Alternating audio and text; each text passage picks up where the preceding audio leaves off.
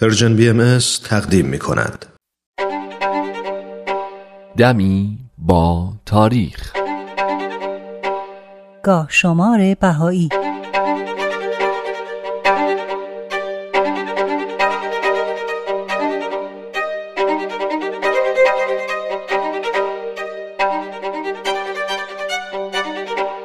نه اردیبهشت 1242 خورشیدی سی آوریل 1863 میلادی 11 زلقعده 1279 هجری قمری.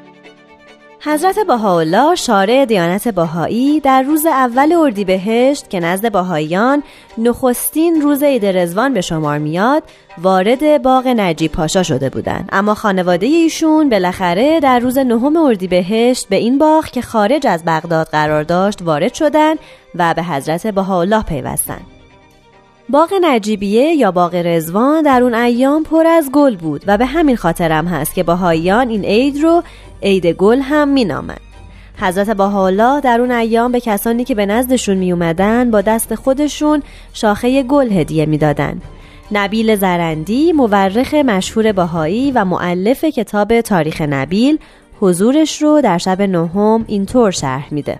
شب نهم بنده در رزوان توقف نموده از نفوسی بودم که حول خیمه مبارک کشیک می کشیدم قریب به سحر حضرت بهاءالله از خیمه بیرون تشریف آوردند و از محلاتی که بعضی احباب استراحت نموده بودند عبور فرمودند و بعد در خیابانهای پرگل شب محتاب مش میفرمودند و مرغان بوستان و بلبلان گلستان نیز مانند سرو روان در تغنی بودند. در وسط یک خیابان توقف نمودند و فرمودند ملاحظه کنید این بلبل ها که محبت به این گل ها دارند از سر شب تا صبح از عشق نمیخوابند. دائم در تغنی و سوز و گدازند. پس چگونه می شود که عاشقان معنوی و شیدایان گل روی محبوب حقیقی در خواب باشند؟ بد نیست بدونید که نهم عید رزوان هم برای باهاییان از ایام محرمه محسوب میشه و اونها در این روز از کسب و کار دست می‌کشند.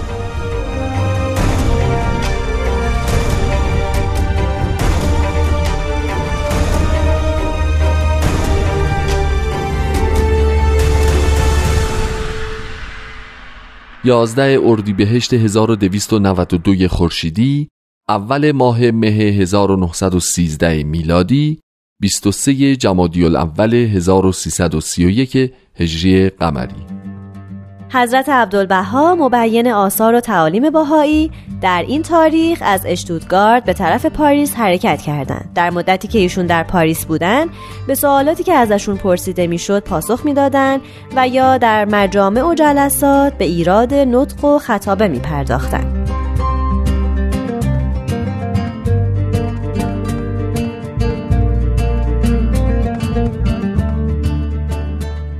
دوازده اردیبهشت 1242 خورشیدی سوم ماه مه 1863 میلادی چهارده زلقعده 1279 هجری قمری. حضرت بهاءالله و همراهانشون که مدت دوازده روز بود در باغ نجیبیه یا همون باغ رزوان اقامت داشتن در این تاریخ از این باغ که در حومه بغداد قرار داشت به طرف استانبول حرکت کردند. هنگام خروج حضرت بهاءالله شخصی بسیار مشهور و محبوب قلوب بودند.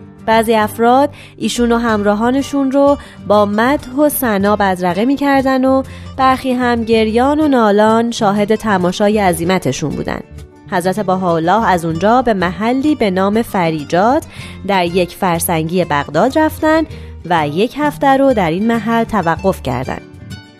دوازده اردیبهشت آخرین روز از عید رزوان هم هست و بهاییان این روز رو هم از اشتغال به امور مادی و کسب و کار اجتناب می کنند.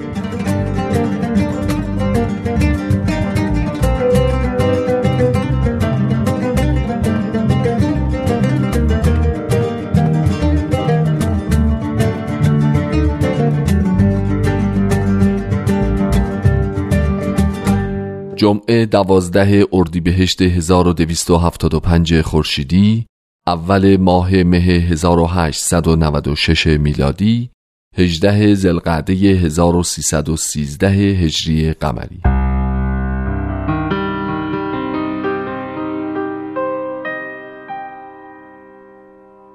در این تاریخ ناصرالدین شاه قاجار که به مناسبت جشن آغاز پنجاهمین سال سلطنتش به زیارت حضرت عبدالعظیم رفته بود به دست میرزا رضای کرمانی از مریدان سید جمال الدین اسدآبادی که از شب قبل در اونجا کمین کرده بود با شلیک گلوله کشته شد.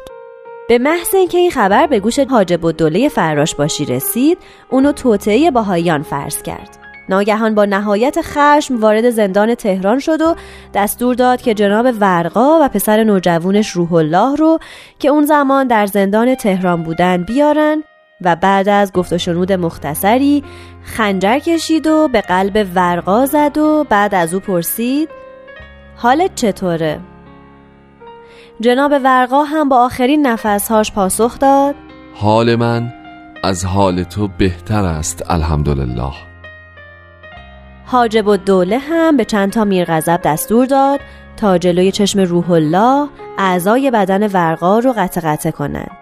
بعد به سمت روح الله برگشت و اصرار کرد که از ایمان خودش دست برداره. اما روح الله که از شهادت پدرش خیلی بیتاب بود و گریه می کرد از این کار امتناع کرد. پس حاجب و دوله دستور داد تا چوب فلک رو بیارن. گلوی روح الله رو در حلقه تناب اون قرار داد و دو نفر معمور دو سر چوب فلک رو اونقدر بلند کردن که روح الله نوجوان هم به شهادت رسید و به پدر بزرگوارش پیوست.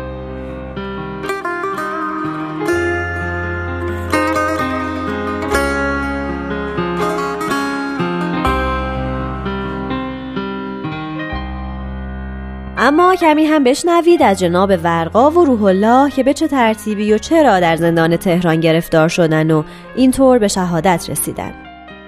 میرزا علی محمد ملقب به ورقا فرزند حاج ملا مهدی یزدی از علمای به نام یزد بود که در علوم دینی و طب تحصیل کرده بود و مثل پدرش در نطق و بیان خیلی قوی بود. و همچنین ذوقی هم در سرودن شعر داشت و به همین خاطر در مجلس بزرگان حاضر می‌شد و شعر می‌خوند. جناب ورقا چهار تا پسر داشت که روح الله پسر دومش بود. جناب ورقا وقتی به دیدار حضرت بهاءالله رفت از ایشون خواست که خودش همراه با یکی از بچه هاش در راه ایشون شهید بشه. حضرت بهاءالله هم به او وعده دادن که همچین اتفاقی خواهد افتاد.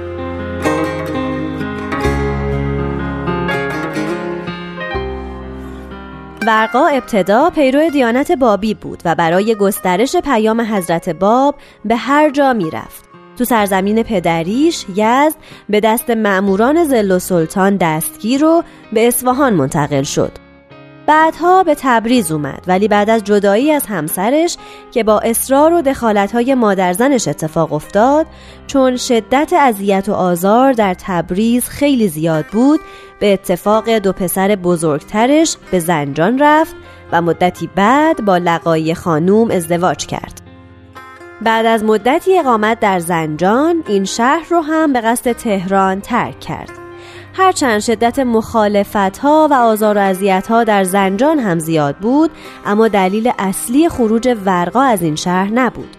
بلکه خواب آشفته همسرش لقایی خانوم و ملا محمد برادر آقا میرزا حسین دوست و همبند ورقا و همزمان رسیدن لوحی از حضرت عبدالبها که در اون به نزول صدمات و بلیات اشاره شده بود ورقا رو مطمئن کرد که فتنه در زنجان اتفاق میفته و او رو مصمم کرد که همراه با پسرانش آثار و الواح باهایی رو که در اختیار داشت از زنجان بیرون ببره و به تهران بره.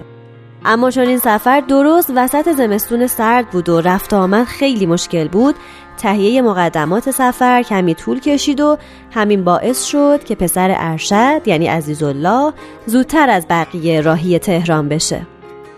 جناب ورقا شب آخر اقامتشون در زنجان همراه با چند نفر دیگه به قصد خداحافظی و عرض تسلیت به منزل میرزا علی اکبرخان رئیس تلگراف خونه زنجان که سه روز از درگذشت مادرش میگذشت میرن. اما یکی از آخوندهای شهر اونا رو می‌بینه و به علاء دوله حاکم زنجان خبر میرسونه که چند نفر بابی زنجانی با یک نفر غریبه از تلگرافخانه برمیگشتند.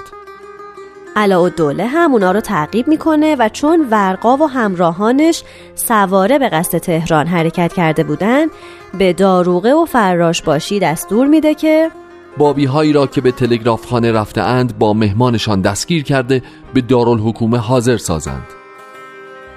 همین اتفاق هم میفته و فردای اون روز ورقا و همراهانش در راه تهران دستگیر میشن و به زنجان برشون میگردونن و در زنجان به زندان انداخته میشن و 16 روز تمام مورد بازجویی و استنتاق قرار می‌گیرن.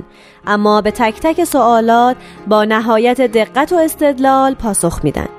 سرانجام علا و دوله که به کمال و دانایی ورقا پی می‌بره شخصا از او می‌خواد که مسلمون بشه تا تحت محافظت قرار بگیره. اما جناب ورقا مخالفت می‌کنه. در نهایت حاکم شهر تصمیم می‌گیره تا اونا رو به تهران بفرسته تا اونجا تصمیمی براشون گرفته بشه. ورقا و پسرش روح الله و همراهان رو به کند و زنجیر می‌کشن و با مشقت زیاد به تهران میرسونن. در زندان تهران هم نهایت قصاوت رو در مورد ورقا و سایر بابی ها به خرج میدن. تا اینکه در جمعه شبی که صبحش قتل ناصرالدین شاه اتفاق افتاده بود به دستور حاجب الدوله فراش باشی جناب ورقا و پسرش روح الله به شرحی که شنیدید به شهادت می‌رسند.